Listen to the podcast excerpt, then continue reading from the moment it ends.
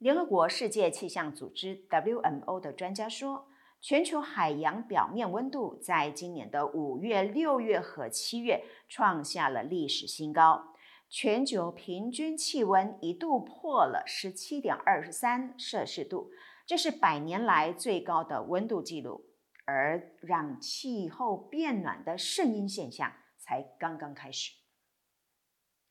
Hello，收听地球循环杯，地球稍缓慢的朋友们，大家好，我是杨顺美。进入七月之后，天气真的好热，但是呢，嗯，没有最热，只有更热。为什么呢？根据美国缅因大学气候再分析仪的数据。今年七月三号，全球的平均气温首度突破了摄氏十七度之后呢，就连续两天都破纪录。那最高的时候呢，全球的平均气温突破了十七点二三摄氏度。那之前呢，平均最高纪录呢是二零一六年的八月的摄氏十六点九二度。也说呢，这个二零一六年呢是。最热的一年呢，这记录上了哈。不过相信这个记录呢，应该很快就会被打破了啊。那因为你可能会觉得说，我刚刚讲的十七度多，十七度多算起来还可以吧？会很热吗？看起来不炎热，但是我们要想想啊，这是平均温度诶。所以平均温度呢，就包括了极地跟海平面这些气温，它都是被算计在内的。那这个创纪录的全球平均温度的后面呢，就是说呢，有很多陆地国家经历了动辄超过摄氏三十五度的持续热浪。比方说北京哦，北京今年已经五次超过了四十度的高温了，其中有两天是连续两天高温四十度，它最高纪录是四十一度哦。哦，我记得以前当记者采访的时候，北京其实到了夏天是蛮热的，所以他们夏天有两个月几乎好像不太上班呢。哦，那有点类似像欧洲哈，要放两个月的假，嗯，这挺好的，至少他们这个外交部的记者会在那暑假啊两个月基本是不开的啊。那除了这个之外，高温之外，那极地地区的气温的上升呢，也代表着融冰的面积增加了。这增加了，意思就是说说，哎，这冰块就越来越少了嘛，哈。那这个联合国世界气象组织的专家说呢，跟平常的这个读数呢，其实数据相比呢，北大西洋六月份的每日的气温呢都非常高，而南极海冰的水准呢，就是海冰的那个那个量啊。达到了自卫星观测以来啊六月份最低的这个标准了啊，也白话文就是说冰越来越少了啊，就是融冰很多，融冰很多，你就想那会什么呢？嗯，当然就是嗯海平面的这个问题啦哈。那今年这个数据呢，比这个平均的这个标准呢低了百分之十七哦，哦这个量很大，就超过一超过十趴呢哈，这令人非常震惊，它大幅打破了。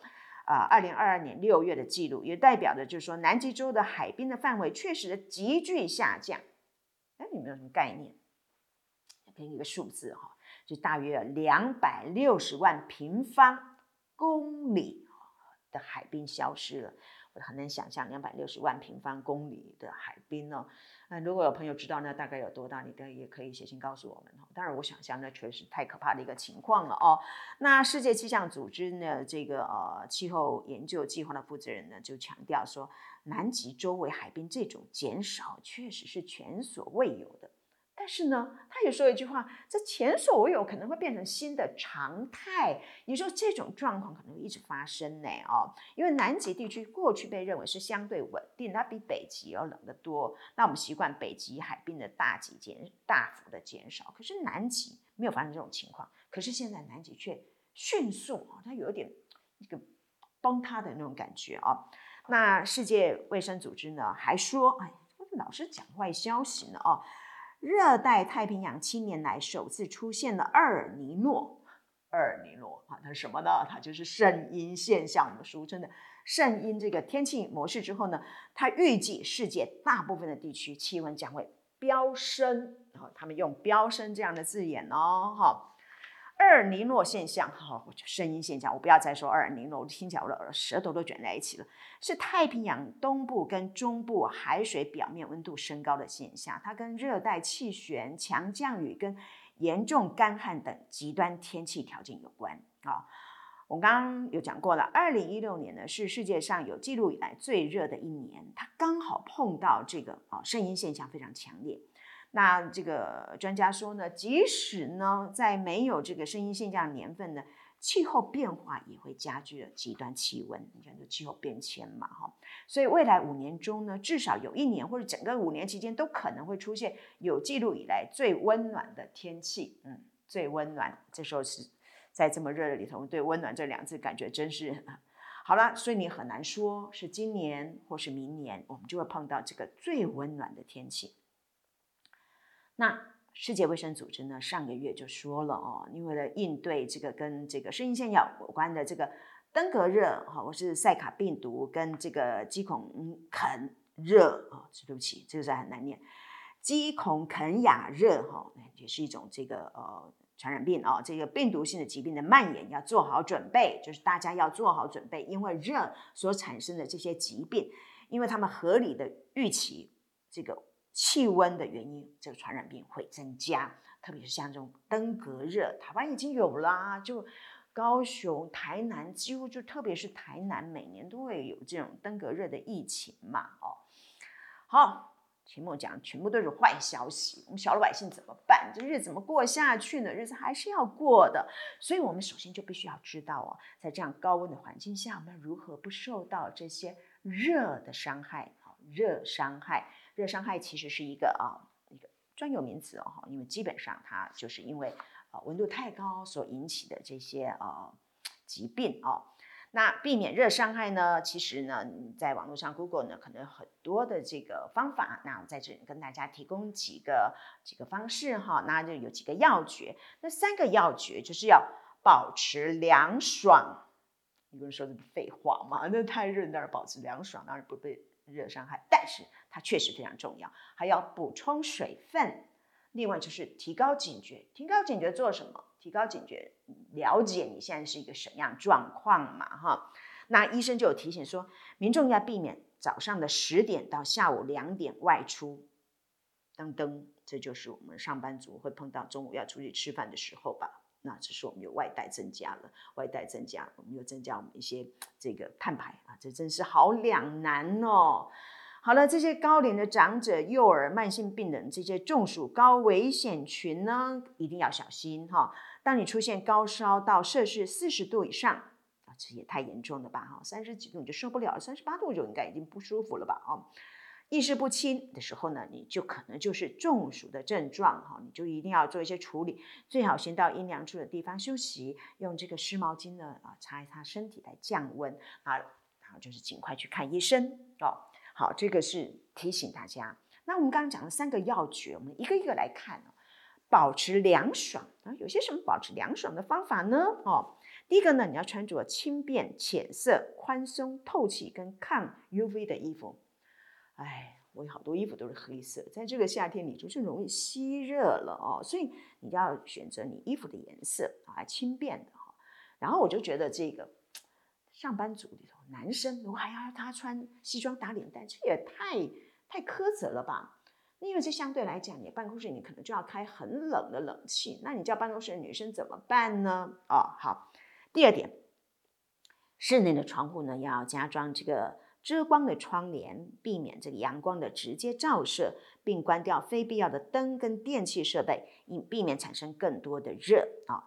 那第三呢，你就尽可能待在室内凉爽、通风又是有空调的地方。谁不想啊？但是有的人就是不行嘛，他上班的环境可能就是就是高温啊、高热啊，就在室外哦，这真的好辛苦。那下面一点很重要，第四点，不论时间长短，绝对不可以把幼童单独的留在车内。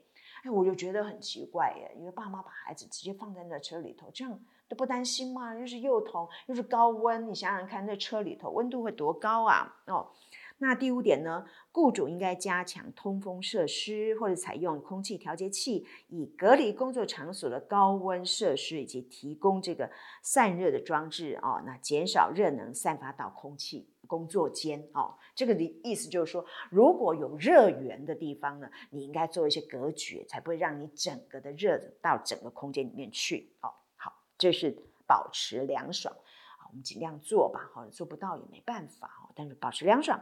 好，第二个呢很重要，补充水分。那第一呢，不管你的活动程度如何，你说啊我没有怎么动啊，嗯，我公公昨天就这样，他呢水喝的少了，结果呢不舒服。微微发烧就只好送急诊了。那你看，这其实是很严重的哦。那不管活动的情况如何，你都要随时的补充水分，不可以等到口渴了才补充水分哦。所以建议每一个人呢，每天他还是要这个，你这水的量哦，你大概要注意一下哦。不管你有没有工作，你要呃有没有活动哦，那六到八杯水，一杯大概两百四十，也就是说你大概喝到一千五到两千 CC 的水还是要的。可你不要一次咕噜咕噜咕噜就整个喝下去，要。小口小口慢慢喝哈，那随着活动的强度、每个人的状况、气候环境呢，你要再调整呢。当然，甚至如果你户外活动多的，你当然增加补充水分很重要。而且你在户外活动多的人，你汗也流得多，你不止补充水分的，你要补充电解质啊哈。但是你患有疾病或是医生嘱咐要少喝水，当然就不在这里面了，还是增加这个听医生的建议啊。那另外第二点呢，就是啊，摄取这个适量的蔬果，因为蔬果里面呢含有比较多的这个水分，还有最重要还有一些维生素啊、矿物质啊，还有膳食纤维哈，可以促进身体的健康。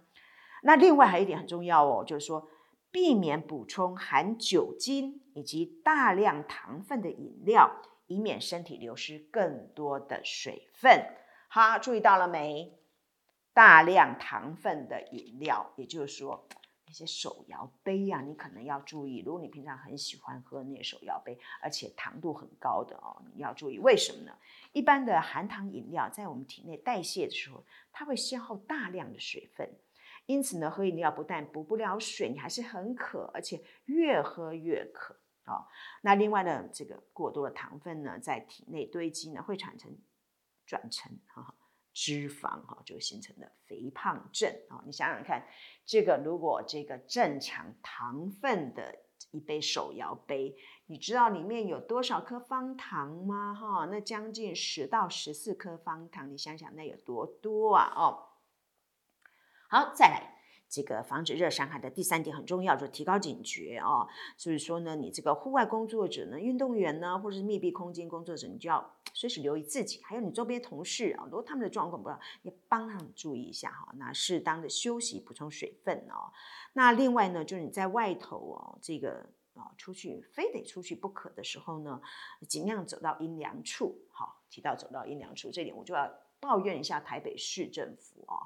台北市政府为了这个七八月的这个台风季啊，现在已经把所有的这种行道树都砍得差不多了啊，就光秃秃的啊。那光秃秃的情况，因为他当然怕七八月的时候台风天呐、那你这个这个树干掉下来。可是，可是在这两个月里头，台北市你就没有树荫呐，很多地方是没有树荫的。你怎么走到阴凉处呢？没有，所以在台北市。那个尽量不要走在外头哈，那而且如果一定非得走的话呢，你要涂抹这个防晒油、防晒霜啊，戴这个宽边的帽子，而且还要戴太阳眼镜。戴太阳眼镜非常重要，我们的眼睛呢也是需要这个防晒的哦哈，要不然那个嗯白内障可能很早就找到你了哦。好，那当然，我们刚刚提到这个要预防员工的热伤害，雇主要提供这个比较适宜的工作环境啊，提供这个相关的防护措施。最重要是要宣导了哈，每天在高温场所里头，这员工呢要避免超过六个小时哦，这已经的太可怕了哦。然后要适度的休息啊。那如果说呢，体温升高，出现体温升高，身体干热变红，心跳加速，严严重者的时候还出现无法流汗、头痛。头晕、恶心、呕吐，甚至神志混乱、抽筋、昏迷这症状，你一定要赶快离开那个热的环境啊，来降低这个体温。就像我们刚刚讲的，你可能松一下衣服呢，啊，擦擦水啊，擦擦身体啊，好扇风啊，然后呢，添加这个一些加了盐巴的啊冷开水，或者加了电水质的这个饮料，然后用最快速度去看医生哦。这个是我们谈到人的部分，因为人直接碰到高温嘛，我们会产生反应。可是事实上呢，我们回到家里头，或者你在办公室里头，我们碰到很大的是环境。我们这环境里头会因为外面的这个高温，增加了环境嗯热度啊，怎么样防热呢？哦，在这个住家里头呢，也是可以注意，就是说你把这个啊，这是我在啊韩国看到的我，在南韩看到，把这窗帘放在窗外，就有阳台的那种落地窗。怎么说呢？他就说让这个热进不来。我们通常你看，我们窗帘放在里头的话，就是热到了我们的这个水泥墙，到我们的墙，所以我们的墙就吸收的热，所以我们的屋子就会热。那我们把这个啊、这个窗帘放在墙内，放在我们室内。事实上，热已经存在了，所以你把这个窗帘放在外头，才真的能够把那个热给挡住。那有朋友就会说了，哎，可是那个窗帘呐、什么样窗帘适合放在外头啊？放在外头不是很容易坏吗？那我给你介绍，你可以去找这个竹的啊，竹的这种窗帘挂在你有阳台、你有落地窗那边，你就挂在外头啊。那这个呃，我在呃。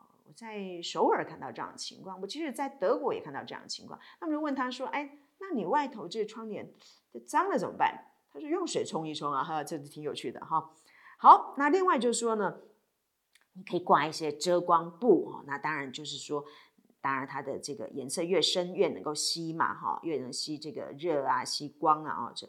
这个至少呢，这个呃可以有很大的这个功用，把热给挡住了。另外一个是保持通风哈，保持通风，这个通风你就是包括说，你开冷气的时候，你是不是还在搭搭配电风扇来转，让整个这个呃冷的呃这个空气可在室内流通啊？还有一种方式，有人就会说，哎，我们家西晒，西晒怎么办呢？哦，西晒确实是一个很难处理的方法，你已经买了房子，你也没法改变呢。那西晒有一个很简单的方式，就是你把东西挡在西晒的那座墙。怎么说呢？也就说，你可以把那个衣柜啊、书柜啊、啊餐柜啊，把它的放在西晒墙那一面啊。当然，你就避开窗户嘛，窗户还是要有空气流通嘛啊。那但是你把这个。柜子类的东西放在西晒墙，这样你就类似有一个空气的隔热层哦，减少外墙传过来的热哦。而且在热呢，哎，还可以有这种天然烘衣机的功能哦。你放在这个柜子里面的衣物啊，都比较可以防霉哦。当然，如果你家里的空间大一点的话，你可以在墙内再加订一层的木作墙。可是这个有点难呢，因为我一般人，而且现在。大家这个房价这么贵，屋子越来越小，空间其实都是有限的哈。好吧，还有什么方式呢？嗯，天花板，你天花板也许可以加装那个吊扇哈。那这个如果你的挑高高一点的话，这就是很好的一个选择。还有一种呢，也更直接，就是在床垫上加装这个凉席啊。我自己的经验，我觉得竹席的效果最好。啊，那另外室内的温度呢？我们刚刚讲了啊，你要设定呢，这个这个不要这个过高，当然你也不能太冷哦，就是大概在二十六度左右吧，哈。然后这个温度呢，听说这样测验是吹起来最舒服的啊。你也可以选择这个呃自动风量啊，搭配电风扇，让这个室内的空气有效的循环哦，那达到一个降温的效果啊。另外，我看到这个有人说呢，这个你可以调整电风扇的方向。哎，怎么说呢？就电风扇呢，它会帮助室内外的空气循环。当你室内温度比较高的时候呢，你就把电风扇放在门窗前朝内吹；当室外的这个温度比较高的时候，就把这个电风扇呢这个朝外吹啊，那散去室内的热风。当然呢，还有一种就是你种植一些绿色的植物啦，哦，它虽然这个呃。这也是有个小麻烦，怎么说呢？那种绿色植物，你就每天得去浇水，出门前又有一件事情要做，哎，我现在每天就为了这个事情，都害我这上班时间越来越晚了，又想着得去浇花一下哦。那当然呢，它进行这个光合作用就会吸收热能啊，那也是有降温的效果了哦。然后另外还有一个方式就是，哎，多喝一些呃，多吃一点这当季的瓜类啊，瓜类因为瓜类属于凉性，那水分也多，可是呢，哎。肠胃弱的人，我就不鼓励你吃了。肠胃弱的人，瓜类就太凉了，你就容易这个拉肚子。除了这个啊，住家墙壁啊这个之外，还有一个是我们夏天最会碰到、最容易碰到的是什么呢？就是开车。开车族最怕的夏天的停车。如果你停到室内去，可能好一点，可是大多数可能不是。那或者你办点出外办点事情，就停在路边停车。那路边停车呢，惨了。刚刚不是讲了，台北市树荫越来越少吗？那么你就可能就是啊、呃，这个当当着那个日头这么炎热的时候晒好了，当外面气温三十度以上的时候呢，车内往往就达到了四十到五十度喽。这个时候，你放在车内的东西，有很多时候它会变质，甚至会溶出有毒的物质哦。所以，你这个开车主人，你对这个问题你一定要注意，因为你要避免夏日这个车内温度升高的时候呢，怎么样去迅速的散热降温，这是大家都非常非常关心的事情。好了。这个国外呢有研究呢说呢，静止不动的车辆啊，当车内的温度达二十七度以上的时候呢，就会让车内有毒的有机化合物的浓度增高，所以车内跟驾驶呢就会出现了这个哦头晕啊、肌肉酸痛这些情况，所以要避免室内的这个车内的这个温度哦升高太多呢。很多人直接的做法是选择呢比较高隔热的汽车隔热纸，好，或是汽车隔热的节能膜哦，那这个你就会把这个温度尽量的尽量，我也不能说绝对，尽量的降低了哦。可是呢，即便这样，你放在你车子停在外面。你一开就是很热啊，那个很可怕的。你怎么样迅速这个降温呢？哎，日本有一个研究，我真喜欢日本人，他们经常做这些有趣的研究啊。他们研究说呢，你将副驾驶座的这个车窗摇下来，然后开这个驾驶座的这个车门开关五次啊，利用空气的拉力原理来降低。车内的温度为什么？因为你那时候车内温度已经超过五十度了，四五十度了，外头三十度，它相对是比较凉快啊，三十度相对凉快哈。但是呢，你就是开关五次，让那个空气做了一点这个啊转换，这样子，哎，这个是降温。可是你还要提醒你，在这个高温的情况下，车内有哪些东西你要避免放的？这个我在这个啊脸书有这个呃台湾。中油哈，它的小编有就是贴出来，在这个夏天里头，告诉大家说哪一些高温下的哪些东西要注意哦，不要放了，以免发生灾害哦。也就是说，当这些热会接触到，或是阳光会接触到，呃，日头会晒到的地方，有些东西你要注意。一个就是打火机，你是内部填充的这个这个液态瓦斯呢，受热之后，它导致这个。温度啊，压力会升高，压力会升高，它就有火灾的危险。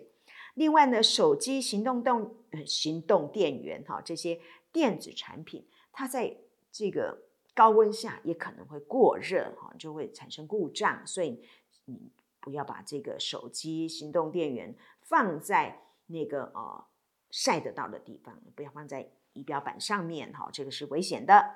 另外呢，眼镜保特瓶因为照射角度的关系哦，这个阳光在眼镜或保特瓶上，它就会聚光，产生高温，那它也有起火的危险。还有一个是你可能没有注意到的是什么呢？就是香水或是芳香剂，有时候我们会把这个有些车子会装一些这个室内那个芳香剂，那它是属于这个呃挥发性的液体，在高温下就可能产生危险了，即便小小一瓶。都有危险性哦，所以呢，你在这个呃夏天里头就避免把它放在车里头。所以非常重要的，下车前记得检查你车内是不是有上面说的这些物品呢，则避免潜在的灾害发生。好，在高温下呢，我们要想办法让自己舒服一点哈，舒适的温度。那在我们的住家，在我们开车都要注意了啊。所以我们这一集的气候行动是什么呢？嗯，冷气调二十六度。搭配风扇，放大风量，迅速降温。您记得了吗？好，节目最后，谢谢大家的收听，也欢迎订阅，请帮忙分享。我们下期见。